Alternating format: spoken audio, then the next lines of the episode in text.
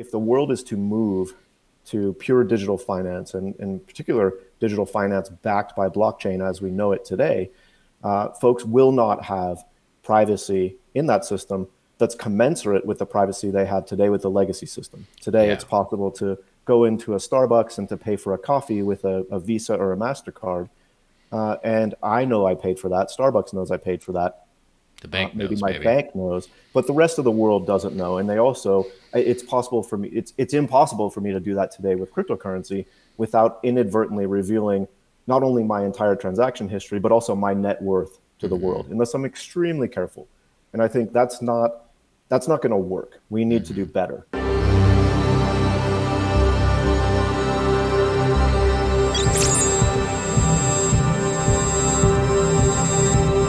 This episode is sponsored by NordVPN. I've been using NordVPN for years since it doesn't log your data, has over 5,300 super fast servers in 59 countries, and I can pay in my favorite cryptocurrency, Dash, which is important since I'm unbanked. Take back your online privacy. Sign up now with the promo code DCN and get 68% off, or just $3.71 per month, plus an additional month free go to nordvpn.org slash DCN or use the coupon code DCN. Hey everyone, I have the wonderful pleasure of speaking with the one and only David Campbell or DC. There's other DCs out there, but this is the one that matters today. So would you mind giving yourself a more thorough and proper introduction? Sure. Uh, good afternoon, Joel. I'm David Campbell. Most people call me DC.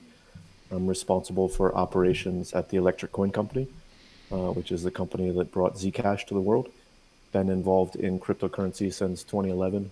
Uh, I got my start mining Bitcoin uh, with a GPU rig that was built for a security consultancy I was running at the time um, that we used to, to crack passwords, uh, doing red team assessments for our clients. Uh, basically, I've spent my entire career in cybersecurity and mm-hmm. got real interested uh, about digital privacy mm. sometime in 2011, 2012 uh, worked with the Wall Street Journal to enumerate the extent to which smartphone users were being spied on mm-hmm. uh, by their apps and the, the advertising driven internet that we've created. Uh, so it was a natural segue uh, to go from working in cybersecurity, digital rights, and privacy uh, into cryptocurrency. Yeah, well, that sounds great. Uh, for those who you know are not aware, the Electric Coin Company is, I would call, the primary development arm for the Zcash decentralized cryptocurrency. Uh, I'd assume that that's a that's an accurate assessment. You know, historically, I would say that's accurate. There's mm-hmm. been a, a, significant change that's recently uh, been decided on by the community uh, mm-hmm. in, in, Zcash, uh, which is to basically allocate uh, 20% of issuance for the next four years mm-hmm. to the development of Zcash. But notably, the largest share of that funding will not go to the Electric Coin Company, mm. nor will it go to the Zcash Foundation, which is a 501c3 uh, focused on digital privacy and Zcash. Instead, it'll go uh, to a fund administered by what's called the Major Grants Review Committee, which has just recently been elected uh, and mm-hmm. notably, mm-hmm. nobody from the Electric Coin Company or the Zcash Foundation serves on that committee. So it's a it's a significant and material amount of funding. It mm-hmm. represents eight percent of issuance for the next four years. Uh, at current valuation, that's tens of millions of dollars. Uh, so it'll be interesting to see who emerges to basically put those funds to use uh, in support of Zcash and the broader ecosystem. Yeah, that's one thing that uh, it's kind of it's one of those challenging things with cryptocurrency because it tends to be, you know, decentralized open source software, but then trying to get funding sources for that is can be tricky sometimes and then you end up having a lot of you know centrally controlled decentralized projects and trying to have a decentralized decentralized project that nonetheless you know runs like a well-oiled machine is pretty you know it's challenging but i'm glad that that's been that's been going on. Now as far as we're talking you know privacy because you know mm-hmm. that's the word of the day and i know that there are a, a, lot of people even in the crypto world have no idea the ins and outs of privacy or what does it mean or what are the different ways they just say it's like it's transparent or anonymous and so mm-hmm. there's a whole bunch of different ways of achieving greater privacies you have something like coinjoin which just splits up and mixes up all different pieces of cryptocurrency and then puts them out, so it's hard to, to trace. You have like encrypted things. You have things like uh, Lelantus that Zcoin's implemented. You have you know, ring signatures. You have all these kinds of different approaches. And I've heard other people say that uh, Zcash's approach is one of the more data intense, like the more complicated, larger, more intense kind of things. So, all that being said, what's what's the big why for Zcash? What's the big extra step forward that that takes that other kind of other solutions weren't obviously weren't satisfying before that? Sure, that's that's a great question, Joel, and I'll, I'll definitely get to that. First, though, I'd like to zoom out for a moment mm-hmm. and look at Bitcoin and look at the circumstances that led to the creation of Bitcoin. Uh, and if you if you look at the world that existed 2008 with uh, the economic crisis mm-hmm. globally, mm-hmm. specifically in the U.S., uh, a lot of pain and suffering on the part of ordinary citizens. Uh, Satoshi Nakamoto and a group of cypherpunks created Bitcoin, I think, uh, as a shot across the bow of uh, centrally controlled money that mm-hmm. could be inflated uh, and was was hard. It was hard to understand the supply. It was hard to understand um, who was really running the controls of that that mm-hmm. that monetary policy. Uh, so Bitcoin was created, and Satoshi, in his white paper, he acknowledged that the pseudonymity afforded by Bitcoin's design mm-hmm. uh, would likely lead to a, a, lack of privacy down the track. Mm. Uh, and you fast forward now, what more than ten years, and we see that we've got this this novel consensus mechanism, was, which is great because it allows parties that don't know or trust each other to agree on how that ledger should be updated. So that's a, a major step forward for a decentralized internet. Uh, but we also see that Satoshi's concerns around privacy have now been realized. There are scaled, uh, well funded companies building tools that specifically pull apart the entire transaction graph of Bitcoin and other fully transparent uh, mm-hmm. cryptocurrencies. And what we've what we now see is that the if the if the world is to move to pure digital finance and in particular digital finance backed by blockchain as we know it today, uh, folks will not have privacy in that system that's commensurate with the privacy they have today with the legacy system. Today, yeah. it's possible to go into a Starbucks and to pay for a coffee with a, a Visa or a MasterCard. Uh, and I know I paid for that. Starbucks knows I paid for that. The bank uh, maybe knows, my maybe. bank knows, but the rest of the world doesn't know. And they also, it's possible for me, it's it's impossible for me to do that today with cryptocurrency without inadvertently revealing not only my entire transaction history, but also my net worth to the mm-hmm. world, unless I'm extremely careful. And I think that's not that's not going to work. We need to do mm-hmm. better. Uh, and so there are innovations in Bitcoin to provide greater privacy uh, there are innovations in a, a, lot of different cybercoin projects to provide a, a greater degree of confidentiality. Um, it's my understanding that the technology behind Zcash is superior to all the other approaches out there as it relates to providing strong on-chain privacy. Uh, the zero knowledge uh, cryptographic techniques that underlie Zcash, they are complicated. Mm-hmm. Uh, and at the time that Zcash was launched, very few people on the planet understood zero knowledge cryptography. I think that has now changed. We see ZK snarks popping up everywhere as uh, solutions, not just to on chain privacy, but also to scalability uh, on, on various blockchains. So I think the technology has matured, uh, it's stood the test of time, mm-hmm. Uh, and I think it represents a, a sort of a quantum leap forward for strong on chain privacy. Yeah, so if you were to explain to um, I guess, a newbie who kind of understands how cryptocurrency works more or less, understands there's public and private keys, you send to addresses, there's inputs and outputs, and that's kind of like their level of understanding. What mm-hmm. would you tell them about how how Zcash's um, how Zcash's encryption works, just so they could say repeat it at you know a party or to a girlfriend and sound smart, but you know like that. Yeah, with with Bitcoin, when you want to spend mm-hmm. uh, when you want to spend a coin, you need to reveal to the world exactly what coin you're spending. Mm-hmm. Uh, and the problem with that is, well, you may have obtained that coin through honest means. It could be that that coin has a nefarious history. Mm-hmm. Perhaps it was uh, used on a dark dark market, or it was associated with child pornography or terrorist financing or something, and it's been stamped as bad. Uh, so even though you didn't do anything to basically implicate yourself in wrongdoing, you are now in possession of a coin that may not be as valuable as every other coin on the network. Mm-hmm. Uh, the Zcash technology specifically allows you to spend a coin and to use zero knowledge technology to prove that that coin has never been spent by anyone else, but it doesn't require to for you to reveal to the world exactly which coin you're spending. Mm-hmm. So uh, we have a saying within the Zcash community that all coins are created equal. That really is the case. This is this principle of fungibility, where any Zcash coin is as good as any other because it doesn't have that uh, that transaction history associated with it. Yeah, and so this, to my understanding, is still at this point an optional feature, correct? That's true. There are two types of uh, Zcash transactions, both unshielded or transparent transactions mm-hmm. and shielded transactions. Uh, and a decision was made fairly early on in the life cycle of the project to basically have both of those modes. Uh, and mm-hmm. the, the idea here was that it would be quicker to get integrations with mm-hmm. existing uh, Bitcoin exchanges uh, because Zcash is itself a code fork of Bitcoin. So the APIs for interacting with transparent Zcash are literally mm-hmm. uh, identical to the APIs for using Bitcoin. Um, along the way, what we found is that the the dual nature of Zcash can actually be beneficial because there are situations in which you want the world to know uh, about a particular transaction. You want to be able to prove uh, that you made a particular transaction to everybody.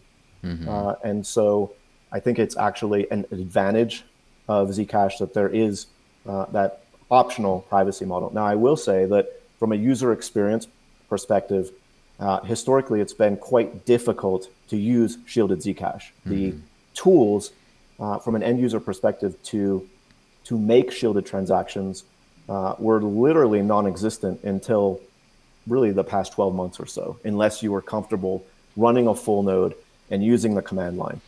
Uh, but that has changed significantly, and it's now possible to get uh, a mobile shielded Zcash wallet on the iOS App Store or the, the Android Play Store and be up and running, sending and receiving shielded Zcash very quickly.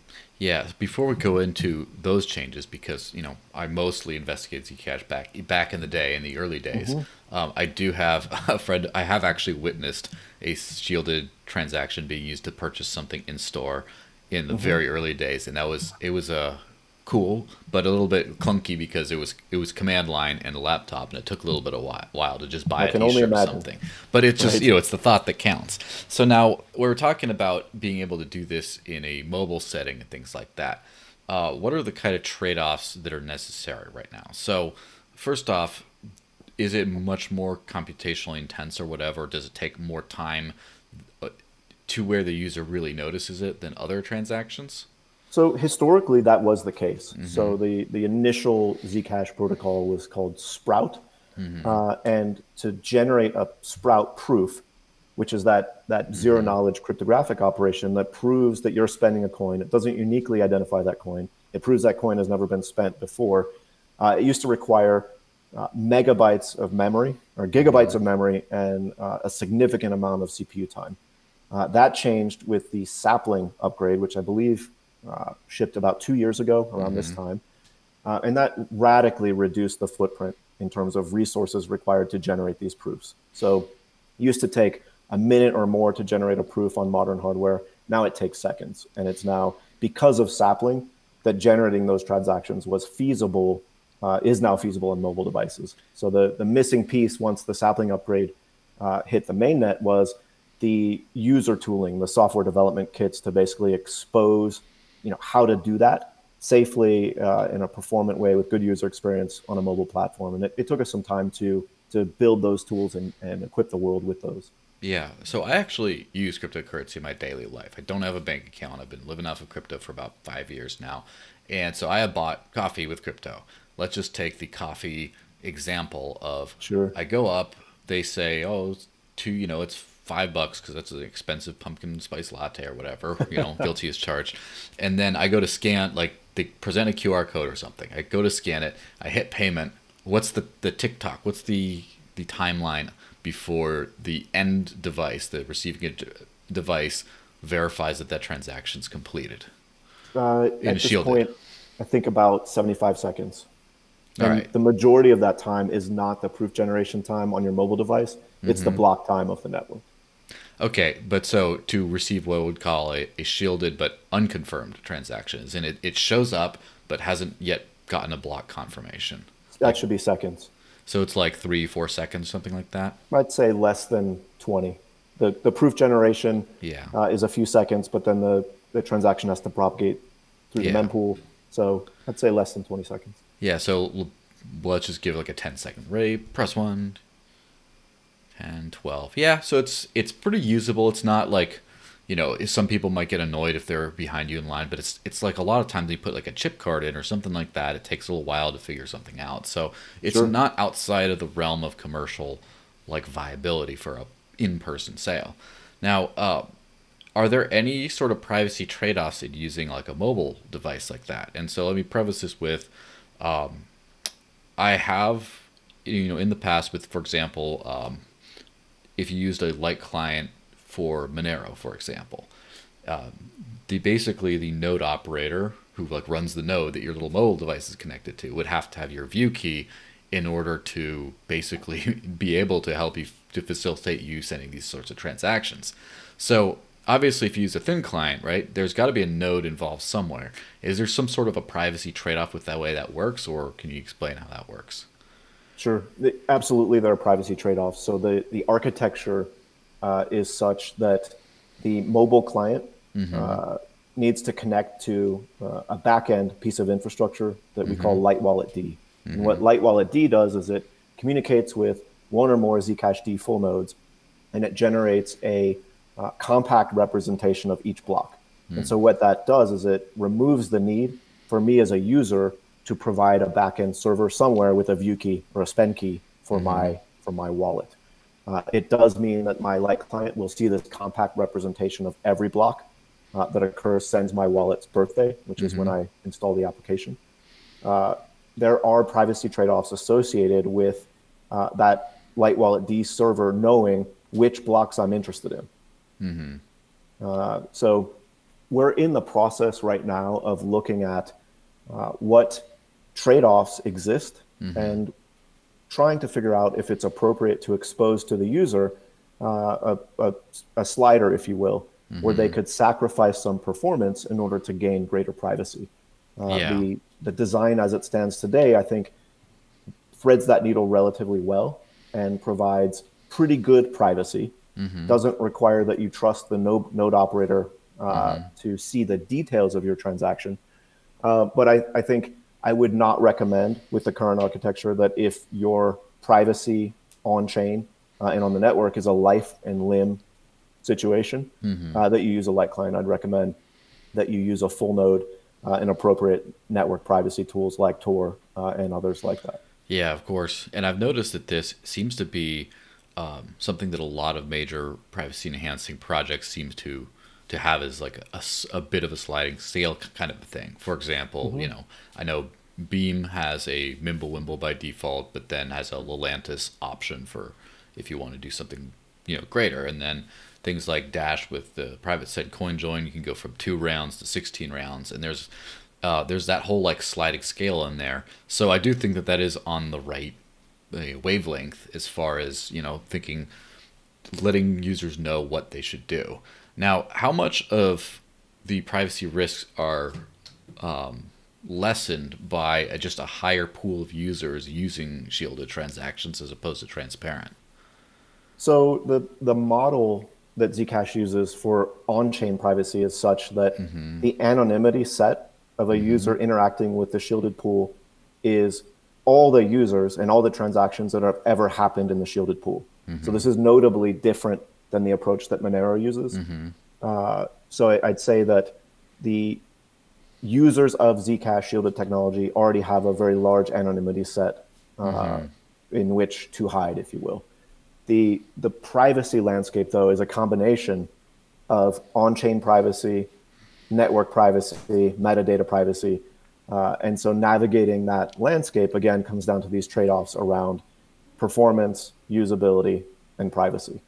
Uh, the the ECC team has recently completed an assessment of some uh, innovations around light client privacy and architectural changes that could be implemented uh, to gain better privacy while maintaining really high performance. And I'm really excited to see where this research, uh, in combination with members of the community that are building uh, out these light client wallets, uh, to see where that goes. Feels like it, it could really have potential. I know you mentioned a few minutes ago mm-hmm. curiosity about how long does it take to send or receive a shielded transaction. Yeah. If you want to have a little fun uh, on the air here today, you could grab uh, a light Z- Zcash wallet on your phone right now, and I could send you some Zcash mm-hmm. on the show, and we could see how long that takes if you're up for it.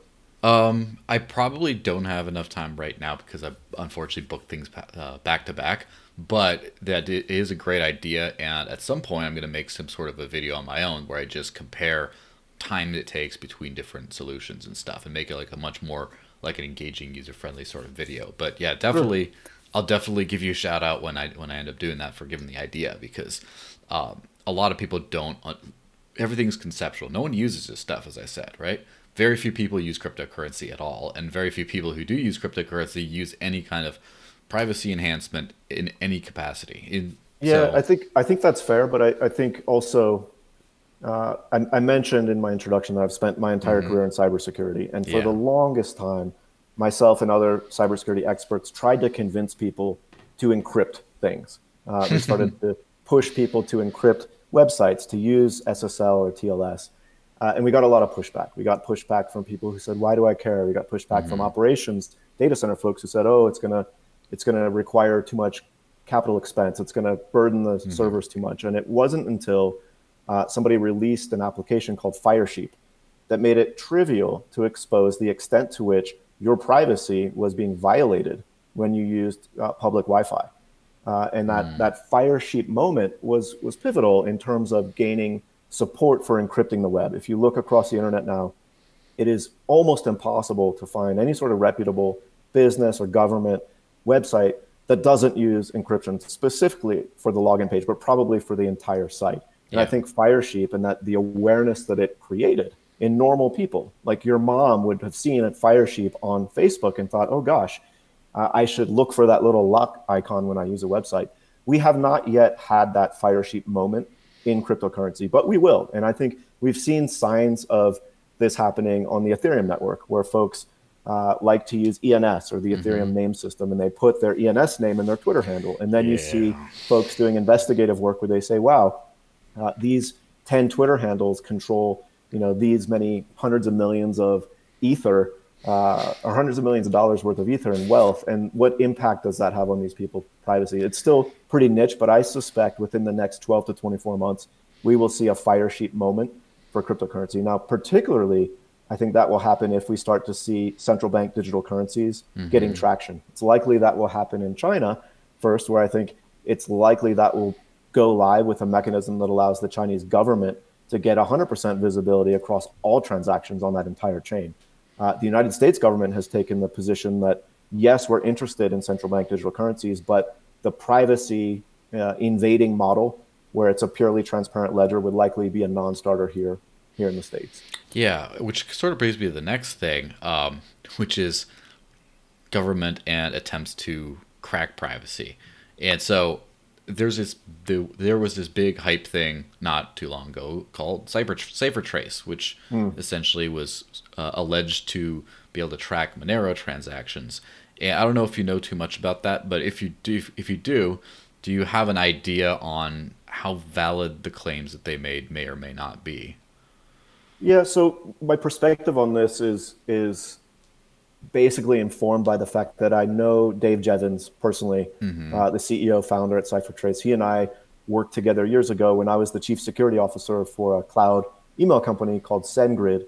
Uh, Dave was the chair of an organization called the Anti-Phishing Working Group, and I worked as part of that organization essentially to try to keep threat actors, fraudsters, scammers, and criminals off of our platform. Mm-hmm. Uh, and Dave was early in terms of identifying threat actor behavior and being able to track it on Bitcoin. Mm-hmm. Uh, he was he was one of the first people uh, in the, the, the sort of uh, compliance, regulatory slash law enforcement arena to recognize where things were headed with Bitcoin. Mm-hmm. So I have a lot of respect for Dave's perspective. Uh, I also know Justin uh, mm-hmm. from the Monero community, and I have a lot of respect for all the hard work that he and Sarang, Mitchell, and others have put into Monero. Uh, mm-hmm. I, I, use Monero. I like Monero. Um, that said, I do believe that the underlying cryptographic techniques, the underlying uh, privacy model of Monero is such that it lends itself to the type of analysis that CipherTrace and presumably Chainalysis and others are performing. Mm-hmm. Uh, which I think, and that I watched the the video that Dave Jevans did with Justin and Sarang on YouTube, mm-hmm. talking about this this disclosure and uh, talking in broad strokes ar- around what the capability is. And I think the takeaway I got from that was that if you've got really strong OPSEC, mm-hmm. it's possible to use Monero securely, despite the fact that tools like those developed by CipherTrace exist. And I think that's that's probably spot on. Uh, it's been my experience working in the cybersecurity industry that law enforcement tends to catch who they can catch, uh, and who they can catch tend to be people that are sloppy with operational security. Yeah, uh, and I think we'll we'll see that pattern play out uh, on the blockchain just as we have in in traditional finance. Yeah, I've seen, definitely seen some some things like that happen in the past.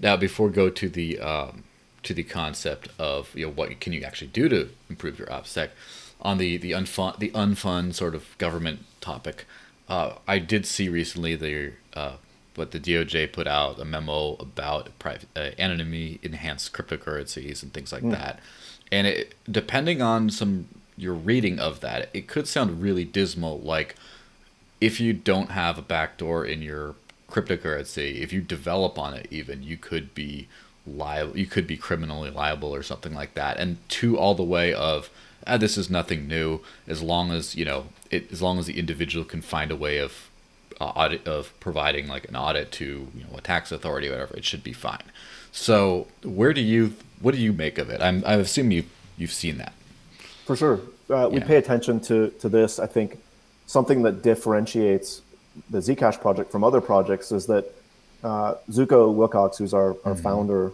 he spent a lot of time. Uh, he lived through the crypto wars, as did I. He was on the front lines, mm-hmm. uh, building cryptography, working on on uh, the first incarnation of digital cash with David Chaum, and he experienced, as as have I, this experience of legislators, policymakers, and regulators uh, fearing that which they don't understand. And I think we have that problem in spades right now. We've got uh, some staffers on the hill that are pretty young and hip and understand new things like cryptocurrency, and maybe they hold uh, grayscale Bitcoin mm-hmm. in their Schwab account, uh, and they see where this is going. But the vast majority of folks that are senators and congressmen in our country, they're too old to wrap their heads around this stuff, and mm-hmm. so they mm-hmm. hear Bitcoin, they hear Silk Road, they hear anonymity, and they freak out and they say, "We've got to do something about this. We're going to need to ban all peer-to-peer transactions." And mm-hmm. I don't think it's likely that that will happen. I think that the good that is created uh, and the, oppor- the economic opportunity that is created by allowing peer to peer value transfers to happen uh, is far greater than the harm that comes from them. Mm-hmm. But it will take time for folks to understand that. Uh, the, the Zcash team, the ECC team, has spent a lot of time talking to policymakers, talking to regulators, helping them understand the technology, helping them figure out how it works, how it can be used for good uh, specifically to try to avoid these situations. Now, I think it's likely, though, that bad people will do bad things with this technology. Mm-hmm. Uh, and it's, it's likely that this will play out similar to the way that, that society dealt with other innovations. So when automobiles were first introduced, uh, police on horseback said, "You can't have automobiles. we'll never be able to catch these guys." Of course. Uh, and similarly, I think law enforcement looking at uh, cybercoin technology uh, for fully transparent chains, they love it because they say, wow, this is the best thing we've ever had in terms of being able to connect the dots and figure out who the bad actors are and where they've, you know, follow the follow the trail of money. Uh, when they start to interact with coins with serious privacy preserving capability, I think they get nervous and they look for the easy out. They look for the back door. They look for the golden key, and that's just not something that's going to happen. Uh, the cryptographic experts have weighed in on this multiple times through the years and have showed, and I think proven conclusively, that you can't create uh, a key escrow backdoor type system uh, that allows good people in law enforcement to catch bad guys without also opening the door for complete subversion of that system by threat actors. So I think my takeaway is that law enforcement needs to raise their game. Mm-hmm. They still need to be able to catch bad people doing bad things, but they'll need to do it by evolving their techniques. Uh, when you look at the way law enforcement grabbed uh, Ross Ulbricht of the Silk Road, uh, they at the end of the day they needed to physically catch him in meat space in the library with his laptop unlocked and distract him with some some sleight of hand uh, mm-hmm. to be able to to get what they wanted. Uh, they couldn't use a cryptographic backdoor, uh, and I think that that type of approach is, is something we'll we'll likely see them taking going forward. I think it's highly unlikely that we'll see uh, regulators and policymakers banning all peer-to-peer value transfers. They may try to push to only ban peer-to-peer value transfers for cyber coins that have privacy-preserving technology, but I also think that's a fool's errand because uh, all projects are now looking for how to add meaningful privacy to mm-hmm. their chains. If not all, most projects are looking at, hey, on-chain privacy, transaction privacy is a real issue. How are we going to address it? The, this niche of so-called privacy coins, I think, is a, a designation that is sh- going to be short-lived. Yeah, I did express an opinion earlier this year that I don't believe in the concept of a privacy coin. It's just, it's kind of like a critical feature. It's like a a spe- it's like a scalable cryptocurrency. Well, they all have to be able to scale to whatever the desired user base is. It's not like Absolutely. Well, yeah. So people in the '90s, like Netscape, was the first to bring SSL uh, in the browser, and mm-hmm.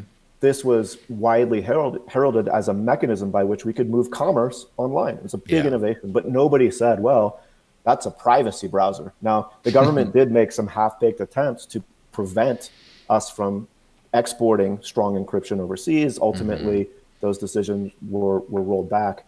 But I think uh, going forward, people will look at cybercoins that have privacy capability and just think of them as cyber coins, not as privacy coins. Yeah. Now we were talking about earlier about OPSEC and how that you know that can be basically what in, in the context of Monero, what can make it able to be used confidentially if you have good strong OPSEC.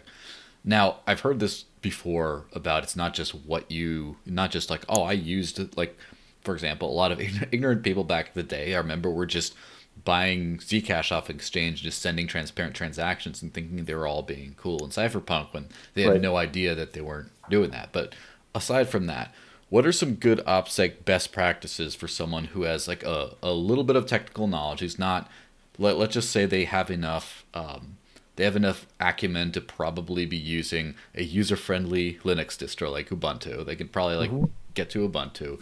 They know how to like set up a, to to get a VPN.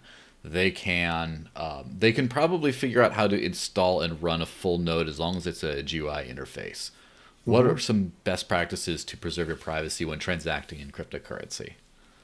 Yeah, I think it it starts with uh, really the web browser. Mm-hmm. Uh, I see this.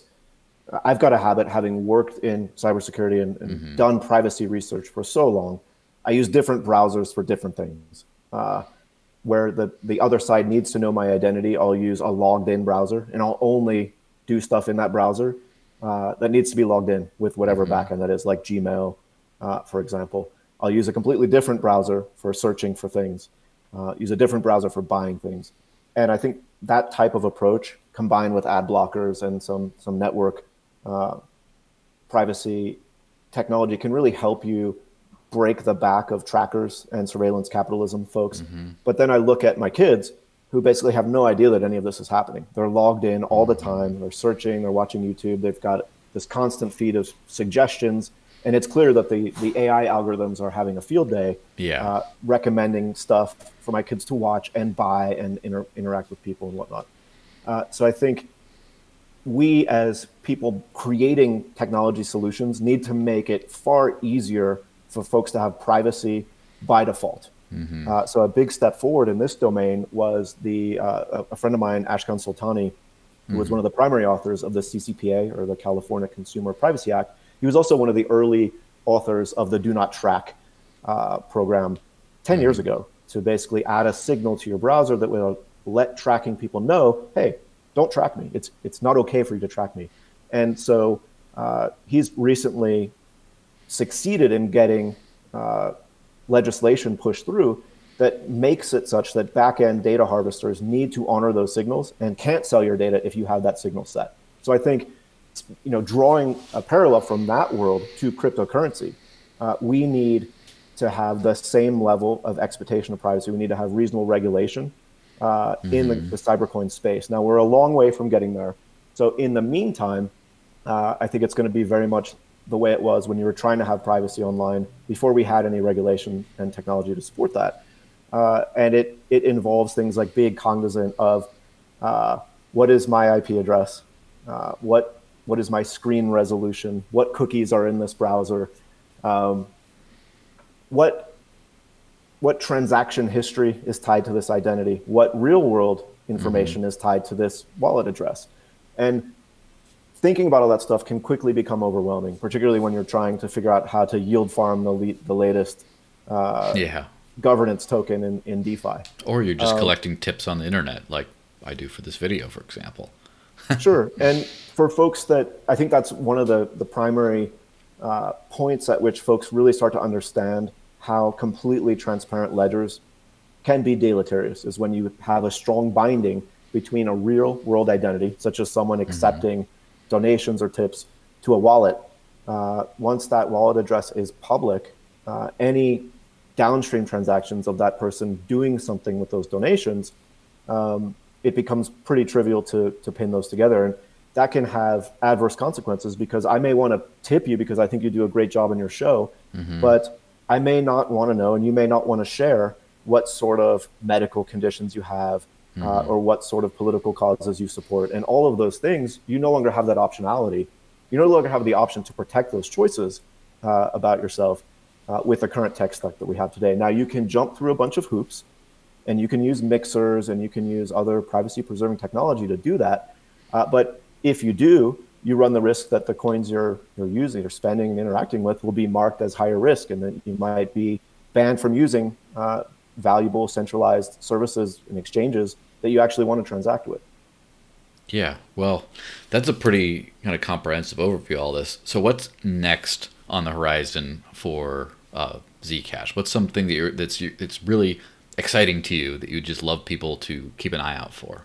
Sure. So, uh, I mentioned that the Major Grants Committee is is elected. Uh, that funding will start accruing here uh, next month and it's a meaningful amount of funding. So anybody who's doing uh, software development, uh, growth, marketing type development, uh, it doesn't need to be technical work, but mm-hmm. anyone who's interested in contributing to Zcash in a meaningful way, there is now a material amount of funding available um, through that major grants committee mm. to to get these people paid uh, to do that work. So uh, definitely stay tuned and and uh, and participate there. Separately, uh, we're partnering with Gitcoin. Mm-hmm. So Gitcoin is a is an online community that's very popular with the Ethereum uh, community, mm-hmm. and it allows open source developers to be compensated for the work that they do uh, in those projects. So we're going to be doing a, uh, a round of matching grants uh, with the Gitcoin community for Zcash focused development. We actually had a, a hackathon that we we participated in with Gitcoin uh, last quarter that was focused on data privacy, and there was a significant turnout from a variety of projects. It was really mm. exciting to see normal people starting to care about and think about privacy, uh, and start you know investing in it from a from a, a software development perspective. Yeah. Down the track, uh, looking forward as to what what's you know possible with Zcash. Uh, a lot of the the one of the early limitations of the zero knowledge cryptography that that Zcash is built upon uh, was this requirement to do what was called a ceremony or a trusted yeah. setup, which is essentially a key generation uh, process. It's a multi-party process, uh, and it creates these public keys, if you will, that are used to verify the proofs mm-hmm. and to mm-hmm. prevent double spend attacks and whatnot. Uh, the first ceremony had six participants, and there was much fanfare with people wearing tinfoil hats and destroying their hardware by, mm-hmm. you know, setting it on yeah, fire or cutting it to pieces. It was, a, it was a lot of a lot of interesting stuff. Uh, the next ceremony had 80 some participants for the, the sapling protocol. Um, and I think that from an adversarial perspective, it would have been very difficult to compromise that ceremony. But that, notwithstanding, this notion of needing that ceremony or that trusted setup, I think is a turnoff to a lot of folks that, that yeah. want to trust code. They don't want to trust people. Uh, so there is the, the possibility that a future network upgrade uh, of Zcash, if supported by the community, would basically allow us to get rid of that that requirement hmm. uh, and to basically move forward without a, the so-called toxic waste. So I'm excited about that. I'm excited about the uh, the step that uh, that could represent towards a scalable layer one protocol, which is something that we're spending a lot of time uh, and research and development cycles working on. So there's there's a lot of really good stuff happening in the community, but I'm also really excited to see normal people starting to think about cryptocurrency generally, but specifically Bitcoin as a hedge against uh, the uncertainty and the instability that we see here in the US. So yeah. 2020 has been a hell of a year. We've got a pandemic, uh, we've had all sorts of wildfires, we've had widespread uh, civil outrage around police brutality and racial injustice. Uh, in the midst of all this, we've seen our, you know a massive economic collapse, and we've seen our our central bank or Federal Reserve printing money and injecting it into the ecosystem. Uh, and so I think this has caused people that never previously mm-hmm. gave really had any doubts about the United States dollar as the reserve currency of the world, starting to think about hedging. And we've seen this now with the CEO of MicroStrategy taking yeah. 250 million US dollars and putting it into Bitcoin because he believes it's a it's a stronger uh, position than, than US dollars for that yeah. piece of it. We saw yesterday Square. Jack Dorsey and the team at Square, $50 million. I think the dominoes are starting to fall of yeah. normal people uh, wrapping their heads around the fact that Bitcoin is here to stay and that it really is a safe haven asset.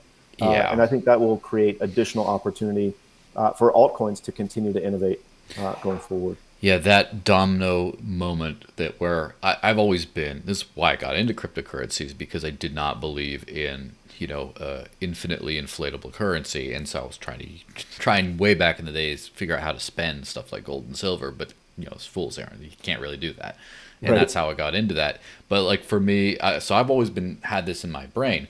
But where I started to think that oh, this isn't just oh, crypto's big and people are speculating now. Where I started to see the average person sort of get a get a grasp on this is you know Costco started to sell gold, which right. is like oh, and when you see that it's like oh okay, this could be soon. Like I told people, but now it's now that that's like one of the most mainstream retail level, non technical, non investy kind of aspects of the world. And now it's like, okay, in case you don't want your paper anymore, here you go. Yeah, Main Street shops at Costco. Uh, with Costco selling a, a durable store value, mm-hmm. uh, it's a stepping stone towards, I think, the, the global peaceful revolution that we want. So, where could people find more about you and your work or follow you on social media, etc.? Sure. So as I mentioned, I'm uh, responsible for operations at the Electric Coin mm-hmm. Company. It's electriccoin.co. Mm-hmm. Uh, I work day to day on Zcash, which is z.cash. Mm-hmm. Uh, and then you can find me on Twitter uh, at alchemydc. All right, fantastic. Well, thanks very much for your time. You bet. Thanks so much for listening. If you enjoyed the podcast, subscribe so you don't miss an episode, and donate to support the show by going to my Cointree page. That's cointr.ee slash the desert links and leave a message with your donation. Check out the show's sponsors. Protect your privacy online with NordVPN. Avoid content censorship with LBRY. Live on crypto with Bitrefill. Get paid to search with Presearch. All links are in the show notes.